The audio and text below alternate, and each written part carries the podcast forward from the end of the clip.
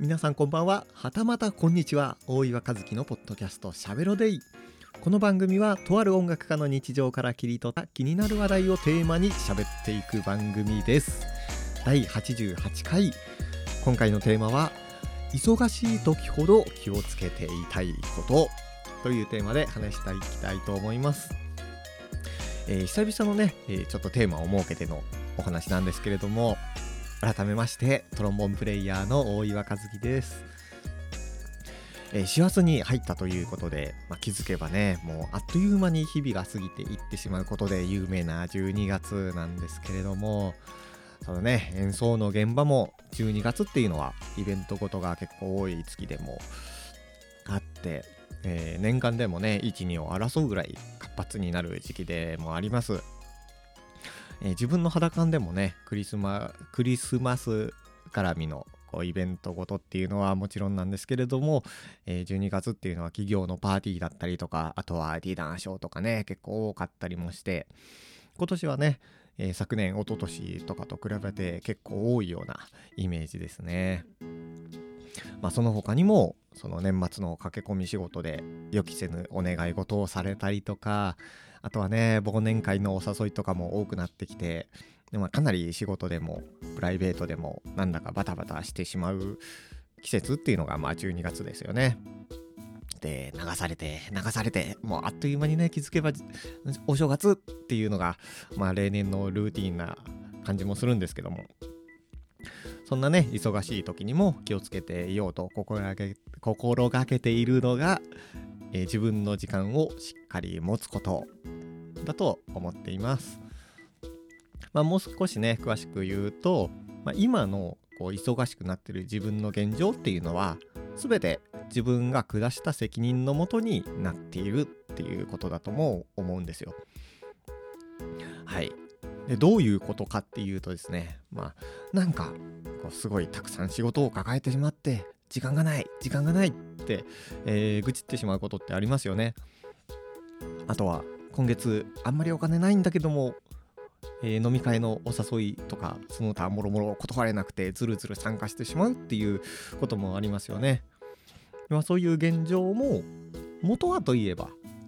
1人1日24時間あるうちの自分の時間をここはそれに使うってその時間に使うって自ら決断してやっていることなので自分に対してえ、ちょっと時間ないんだけどなそのもう忙しいよみたいな愚痴を言うっていうのはなんだかこう変な感じはしますよね。まあ、そうは言っても、まあ、大岩もね、えー、何かお願い事をされたらなかなかうんまあいいよってなかなか断れないタイプだし飲み会はね、えー、途中退出してしまうのがなんか寂しくて結局最後まで行ってしまうタイプだったりもするんですけどね本当にずるずるあのやってしまう方なんですがまあここ2年間ぐらいコロナ期間中ねいろいろね考え事をして出した結論としては自分の決断にちゃんと責任を持つっていうことが大事なんじゃないかなと思いましたね。まあもちろんそうやって決断してあのやってみたけどなんか違うなって思ったこともあったし、まあ、それってさやってみないと分かんないっていうこともあるのでそうやってね自分で決めたけどなんか違うなって思ったりするのは全然いいと思うんですよ。まあでも何にせよその自主的こう意識を持つっていうことが、うん、大事なんじゃないかなと思いますね。あの忙しい時に気をつけたいことを自分の時間をしっかり持つことって言いましたけども、えー、改めて言うとその自主的に行動する意識を持つって言った方が分かりやすいかもしれませんね。あの他人本位、えー、相手からこれをやってくださいって言われたからやってるっていうことではなくてこれを自分で決めてやっているんだよって思うことが重要なんじゃないかなと思いますね。まあその忙しい時だけではなくて、まあ、何事でもそうなんですけど、えー、その自主的行動をする、うん、自分の決断でこれをしているって思うこと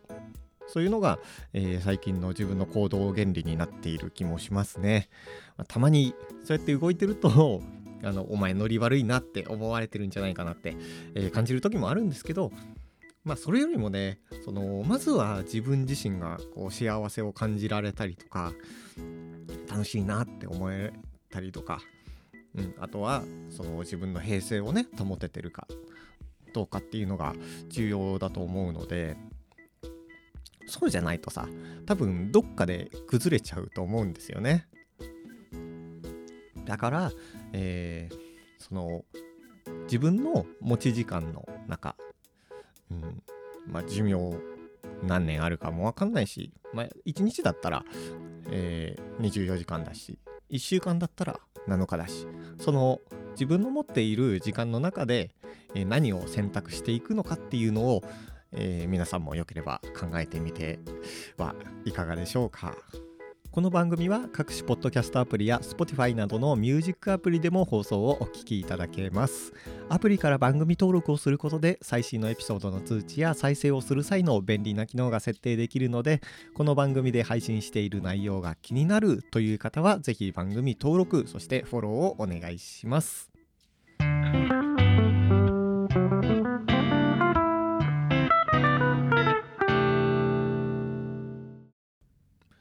それではここまで聞いてくださってありがとうございました。ということで、えー、まあね、ちょっと時間が空いてしまったんですけれども、まあ、喉の方はね、だいぶ良くなってきまして、えー、11月の末にね、ちょっと競馬場で演奏するっていう、あのー、なんだ、お仕事がありまして、えー、東京の府中競馬場の方にね、え演奏しに行ってきたんですけれども、競馬場ね、めちゃくちゃ広いですね。なかなか自分でその競馬場に行くっていうことはないんですけれどもいざねこう行ってみると、まあ、観客席もすんごい広くてあと、まあ、そのね馬の走るなんでしょうコースもねすごい広いしあとはあの普通にあの競馬場ってさなんか新聞競馬新聞持ったおじさんが馬券握りしめてなんか黙々ってやってる感じだと思ったんですけど普通にね なんか親子連れの人たちも、えー、来ててその子供もあのいっぱいいてでその競馬場の中になんかすんごい大きいアスレチック施設とかがあるんですよ。それでもうなんかそのね家族休日は、えー、そこに来てみんなでちょっと楽しむみたいなねその時間ができててなんか思ってた競馬場のイメージとはちょっと違ったなっていうのが非常に新鮮でしたね。うん、でそこで、えーと、3回かな、えーと、最初のウェルカム演奏みたいなのと、えー、お昼に演奏してあとは夕方、えー、と最終レースが終わった後に演奏させてもらうっていうのがあって、うん、それで演奏してきたんですけども、うん、なんかあのいい経験をさせていただいたなっていう感じでしたね。はい。じゃあ、えっと、最後にね、え、ライブ告知をさせていただきたいと思うんですけれども、えー、明日ですね、12月10日、エルコンボクレアシオン、えー、本厚木駅から、えー、徒歩4分のところにある、えー、と、ラテンクラブですかね、えー、厚木アモーレというお店で、えー、サルサ、あとはバチャータなどの、えー、演奏をします。ファーストが20時、8時からですね。はい。もしよろしければ、ぜひ、えー、踊りに来てくださったら幸いでございます。あとは、えー、12月20日ですね、えー、これ非常に大きなコンサートなんですけれども、えー、シンフォニックジャズウィンドオーケストラウィンドルーツの、えー、ファーストレギュラーコンサートがございます。こちらどこで行われるかというと、武蔵野市民会館大ホール。もうすごい大きいホールですね。ここで、えっ、ー、と、ジャズ吹奏楽ですね。はい。吹奏楽編成で、まあ、ジャズの曲を演奏するという、まあ、非常に珍しいあの編成のバンドなんですけれども、もうこの間ね、えー、リハーサルに行ってきて、あのー、すごい、えっ、ー、と、アレンジャーさんも、あと、いてですね、このウィンドルーツ用に曲を書き下ろしてくれてるのもあるんですけどすんごいかっこいいのでぜひ、えー、見に来ていただけたらなと思います。えー、こちらのあのチケットの購入リンクをですね放送の方の、えー、説明欄の方に、載せておきますので興味がある方はぜひ購入していただけたら幸いです。ブログの方にもね、え購入のリンク載せてますので、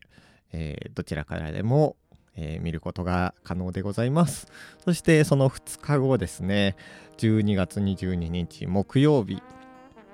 え、こちら年内最後の大岩和樹カルテットの、え、ライブでございます。リーダーライブでございます。えー、池袋ホットペッパーにて夜7時からの演奏でございます。えー、サンセットステージですね。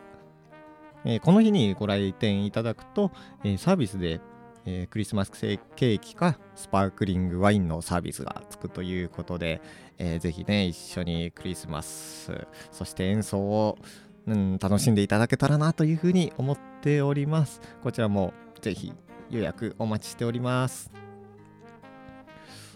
ということで、えー、まあね師走もあと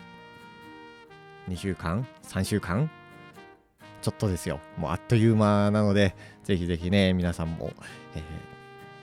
自主的に行動していっていただけたらなというふうに思います。それでは、えー、良い1週間をお過ごしください。えーこのチャンネルではとある音楽家の日々の生活から感じたことについて発信をしております。ご感想やトークテーマのリクエストなどがあればこの放送の説明欄にあるお便りフォームまたはメールからぜひお気軽にメッセージお寄せください。